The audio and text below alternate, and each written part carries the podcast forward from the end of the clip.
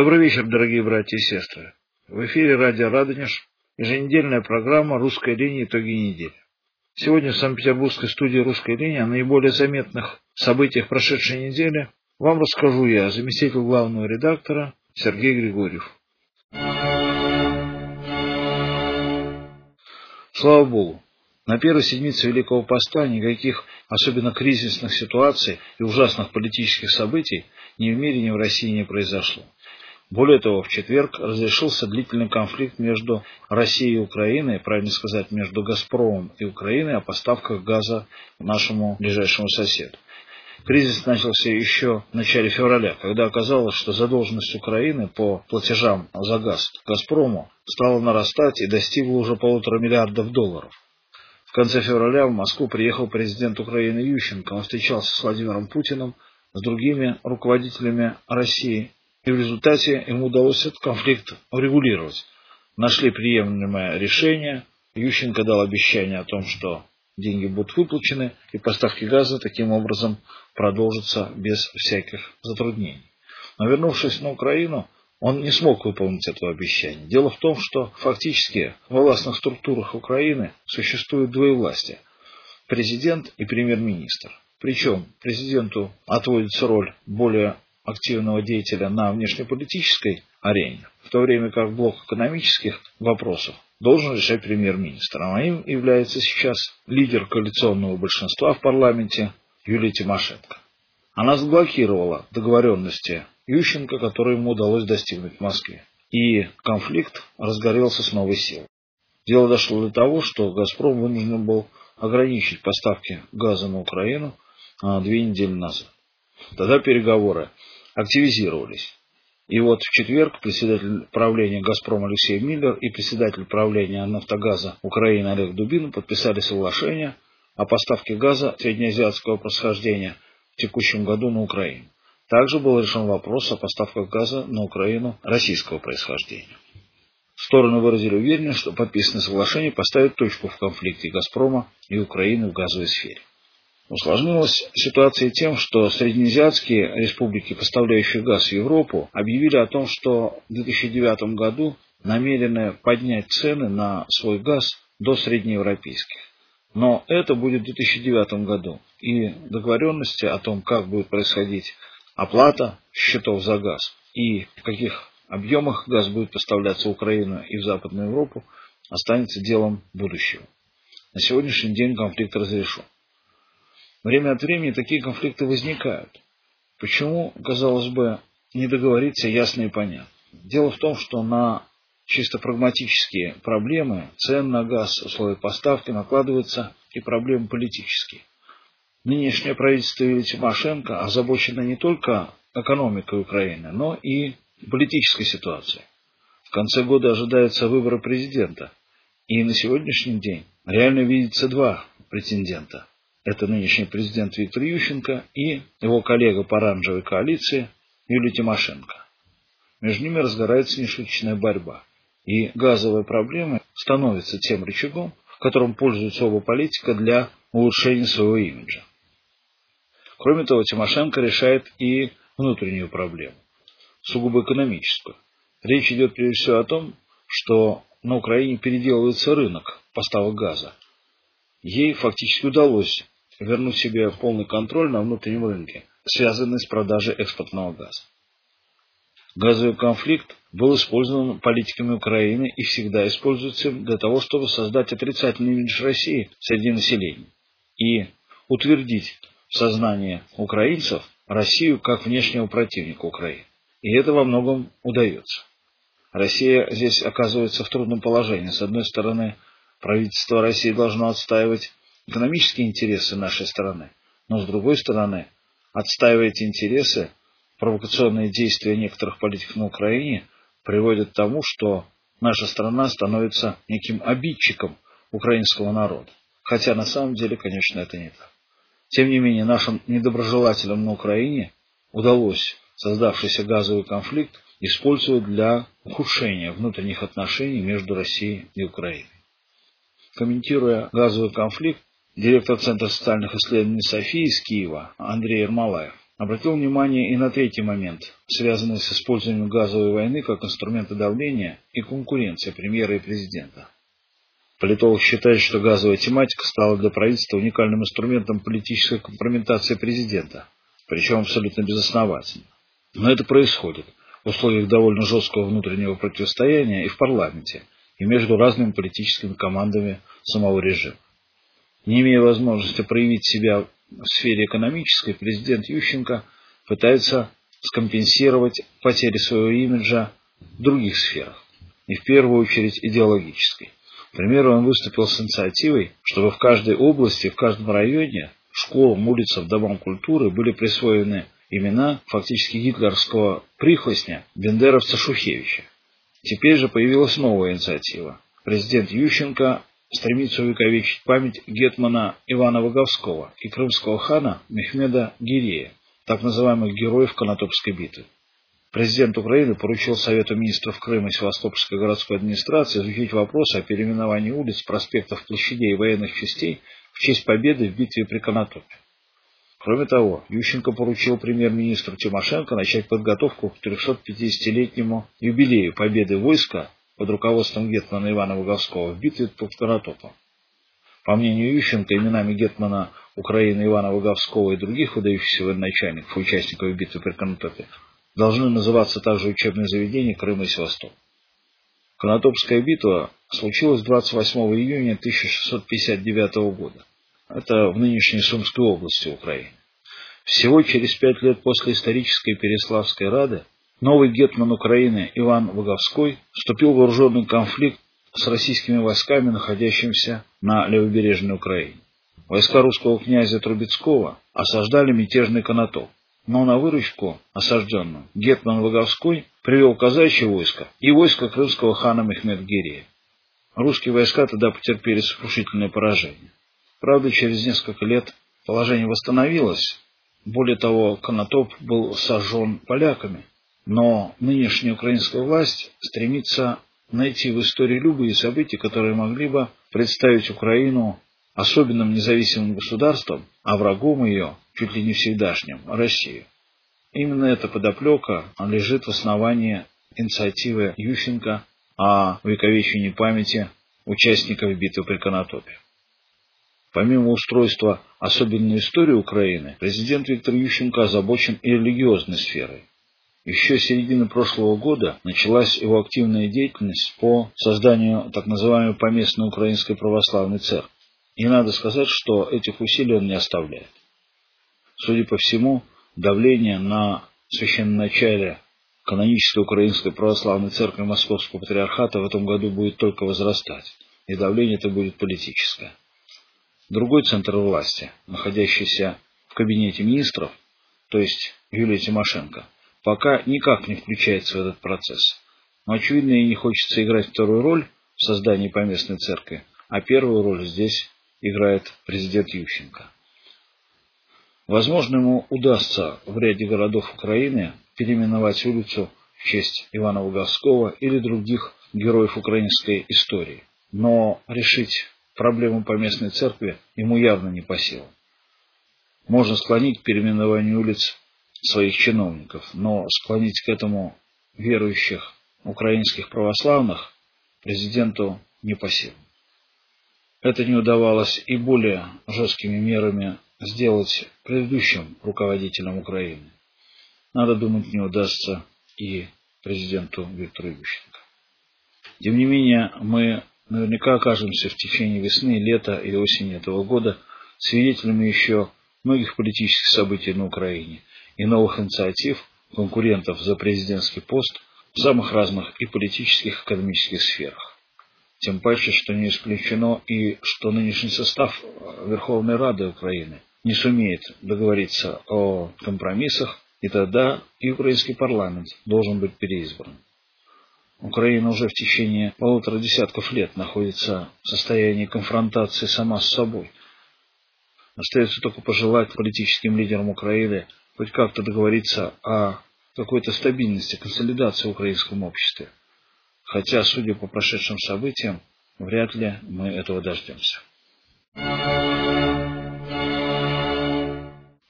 Политический кризис захватил православную Сербию.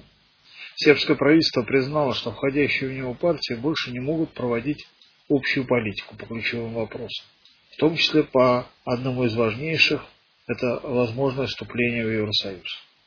Свою позицию ясно озвучил премьер-министр Сербии Ваислав Каштуниц. Он заявил, что Сербия вступит в Евросоюз лишь после того, как Косово воссоединится с ней. Противоречия возникли между министрами президентского блока и их коллегами из Демократической партии Сербии и Новой Сербии в связи с разными взглядами на сближение с Евросоюзом. И те, и другие считают сближение с Евросоюзом важнейшим национальным приоритетом. Но вторые готовы на определенное время отказаться от этого решения, если ценой станет отказ от попыток удержать Косово и Метохию в конституционном пространстве Сербии. В итоге разделенное себе правительство предложило президенту Борису Тадичу назначить досрочные выборы в парламент на 11 мая.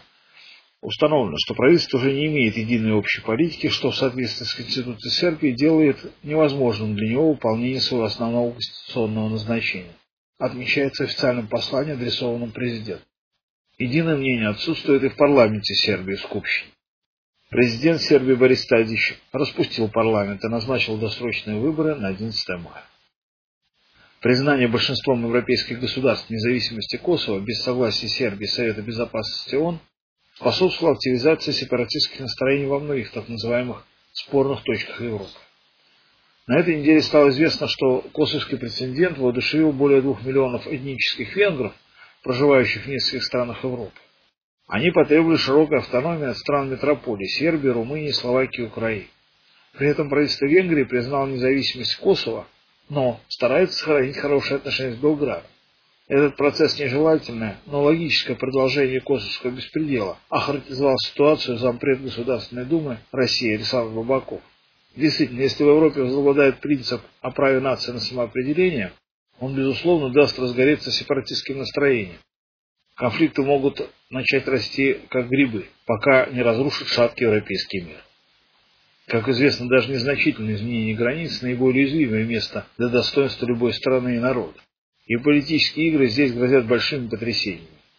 Кризис самой Сербии и заявление венгров, скорее всего, только начало цепи кризисных ситуаций, которые могут возникнуть в Европе.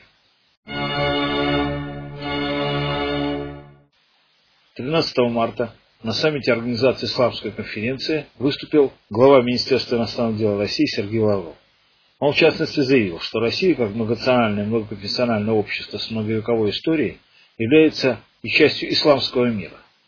Поэтому, продолжил Лавров, Россия никогда и никому не позволит поссорить себя с исламским миром, как бы это кому-то не хотелось, как бы ни складывались обстоятельства в тех или иных международных вопросах. Обращаясь к лидерам исламских стран, министр иностранных дел России заявил, что в лице Москвы они всегда найдут союзника в усилиях по обеспечению справедливости и равноправия в современном мире – демократизации международных отношений, чтобы каждое государство, независимо от его размера и цивилизационной принадлежности, могло рассчитывать на достойное место в обществе наций, на равноправную защиту международным правом. Россия будет всемирно содействовать налаживанию межцивилизационного диалога и взаимодействия во всех регионах и в глобальном масштабе, в том числе через работу совместной с, с Организацией Исламской конференции группой стратегического видения России и Исламский мир, подчеркнул глава российского мира. Лавров также отметил, что в ряде случаев урегулированию различных конфликтов может помочь использование религиозного фактора. Он призвал Организацию Исламская конференция поддержать российскую инициативу создать под эгиду ООН консультативный совет религий. Одной из проблем, которую нельзя недооценивать, является положение мусульман в европейских странах. Стремление некоторых политиков раздувать исламофобию, отметил российский министр. Все это происходит на фоне тревожной тенденции к игнорированию религиозного фактора – а то и к вытеснению из европейской политики. Защищая международную законность, мы отстаиваем жизненно важные интересы всех без исключения членов мирового сообщества, подчеркнул Лавров. Недопустимо деление государств народов на разные категории, когда за одними признается меньше прав, чем за другими. Завершая выступление, глава российского внешнеполитического ведомства передал присутствующим на конференции от избранного президента России Дмитрия Медведева теплые приветствия – и заявление в том, что курс России на всестороннее развитие связи с исламским миром останется неизменным. Комментируя доклад Лаврова, председатель Комитета Совета Федерации по международным делам Михаил Маргелов заметил, что выступление главы МИД России свидетельствует об особой значимости в российской политике исламского факта. Россия стремится закрепить свой статус надежного друга ислама. Это отвечает национальным интересам страны, в которой живет более 14 миллионов мусульман, считает Маргелов.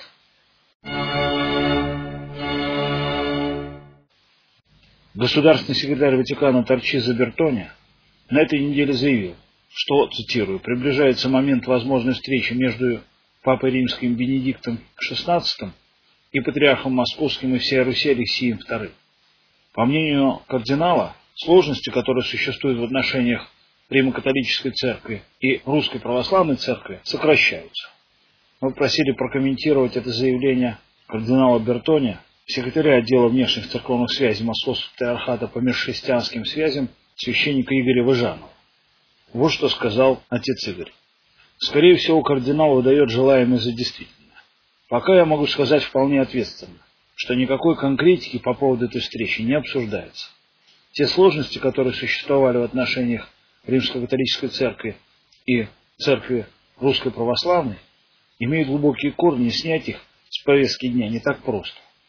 Отец Игорь отметил, что для того, чтобы эти сложности сократились, нужна долгая и кропотливая работа. Абсолютное большинство католических священнослужителей в России – это иностранцы. Многие из них реалии нашей страны не совсем понимают. Я лично с многими из них знаком, могу сказать, что эти люди чувствуют себя, что называется, не в своей тарелке. И чтобы найти с ними взаимопонимание, требуется определенное время. Мы также ждем понимания с их стороны, чтобы они строили свою деятельность, не задевая интересы православной церкви. Такие проблемы решаются не за день, не за два, подчеркнул отец Игорь. Осложняет отношения с католиками и ситуация с униатами на Украине. Секретарь ОЦС по межхристианским связям отец Игорь сказал, что хотелось бы, чтобы в западных регионах Украины воцарился мир, чтобы не преследовали каноническую православную церковь. Если этот процесс уже идет мало-помалу, то слава Богу. Но мы хотим услышать свидетельство об этом от наших православных братьев, которые живут Львовской, Тернопольской, Ивано-Франковской областях. Вот когда они оттуда скажут, что у нас все в порядке, что нас греко-католиками мир, тогда будет ясно, что что-то сдвинулось с места, что-то сделано католической стороной. А пока мы получаем от них тревожные сигналы. Католическая же сторона склонна представлять ситуацию в лучшем свете. Если послушать их, то получается, что там все в порядке. Никто никого не преследует. Если же послушать православную сторону, то выходит, что на самом деле там совсем другая картина. Заключил отец Игорь. Действительно, продолжительный понтификат предыдущего римского папы Иоанна Павла II нанес серьезный ущерб отношениям Русской Православной Церкви с Ватиканом. В первую очередь, это, конечно, разгром возрождающейся греко-католической церкви в Западной Украине трех православных епархий, насильственное отъятие множества храмов. Незаживающая рана этих событий начала 90-х годов не скоро и уляжется. Отрадно, что в Ватикане это понимают и пытаются нащупать шаги, которые могли бы улучшить отношения между католиками и православными. Но в предыдущий понтификат сделано так много разделяющих шагов, что, думается, не скоро наши отношения с Ватиканом нормализуются и придут в дружественное мирное состояние. Комитет министров Совета Европы не исключает, что может вернуться к рассмотрению дела так называемой Бессарабской метрополии, руководство которой считает, что власти Молдавии якобы нарушают ее права и дискриминируют. Еще зимой этого года самозваный митрополит Бессарабский Петр Федерару, кстати, запрещенный Русской Православной Церковью в служении, направил письмо в Генеральный секретарь Совета Европы и в другие руководящие европейские органы, котором обвинил молдавские власти в дискриминации метрополии письме он утверждает, что практически блокирована регистрация приходов на местах. Европейский комитет министров в своем постановлении настоятельно призвал власти Молдавии срочно решить проблемы, связанные с этой регистрацией. Европейский комитет также выразил озабоченность тем, что для регистрации религиозного культа число членов должно составлять не менее 100 человек по законам Молдавии, а также мерам по продвижению эффективного применения новой системы регистрации. Ранее президент Молдавии Владимир Воронин не исключил, что его страна может выйти из решения Европейского суда по правам человека, обязавшего молдавские власти зарегистрировать Бессарабскую метрополию, самочинно созданную румынским патриархатом на канонической территории Русской Православной Церкви. 11 марта в 2 часа ночи на 89 году жизни скончался один из старейших клириков Санкт-Петербургской епархии, бывший духовник Санкт-Петербургских духовных школ, архимандрит Кирилл, в миру Леонид Владимирович Начес. Усопший батюшка родился 9 января 1920 года в Лифлянской губернии, в городе Долгопилсе, и после окончания гимназии два года учился на богословском факультете Латвийского университета. А когда его закрыли в сороковом году, работал учителем в школе, служил псаломщиком Псковской миссии в Луге, Борхове и Лиепае. В декабре 1944 года немцы отправили его в Кенигсберг. По освобождению с фашистского плена отец Кирилл попал в плен советский. Ему предъявили следующее обвинение – эвакуация церковного имущества. Он два года провел в лагере, а затем освободился, но ненадолго. В 50 году новый арест и пять лет ГУЛАГа. Тройка осудила его согласно статье 58 за участие в Псковской миссии. После освобождения в 1955 году учеба в Ленинградской духовной семинарии, потом в Академии, преподавательская работа. В 1965 году отец Кирилл был пострижен в мантию в честь Кирилла Александрийского. С 1976 года отец Кирилл в сане архимандрита. А с 1988 по 2005 отец Кирилл Начес был духовником Санкт-Петербургской духовной академии с 90 по 2003 год нес послушание духовника Санкт-Петербургской епархии. В 94-96 годах был первым наместником возрожденной Александровской лавры. Последние три года отец Кирилл был уже не в состоянии по немощи нести послушание духовника Академии и был от него освобожден. Он проживал под опекой сестер Новодевичьего Казанского монастыря во главе с матушкой его имени Софии. Его навещали духовные чады ученики. Упокой, Господи, душу усопшего раба Твоего, новопредставленного архимандрита Кирилла, и сотвори ему вечную память. На этом наша передача подошла к концу. Напомню, сегодня в Санкт-Петербургской студии «Русской линии» о событиях прошедшей недели вам рассказывал заместитель нашего информационного агентства Сергей Григорьев. До новых встреч. Спасибо вас, Господи. Простите.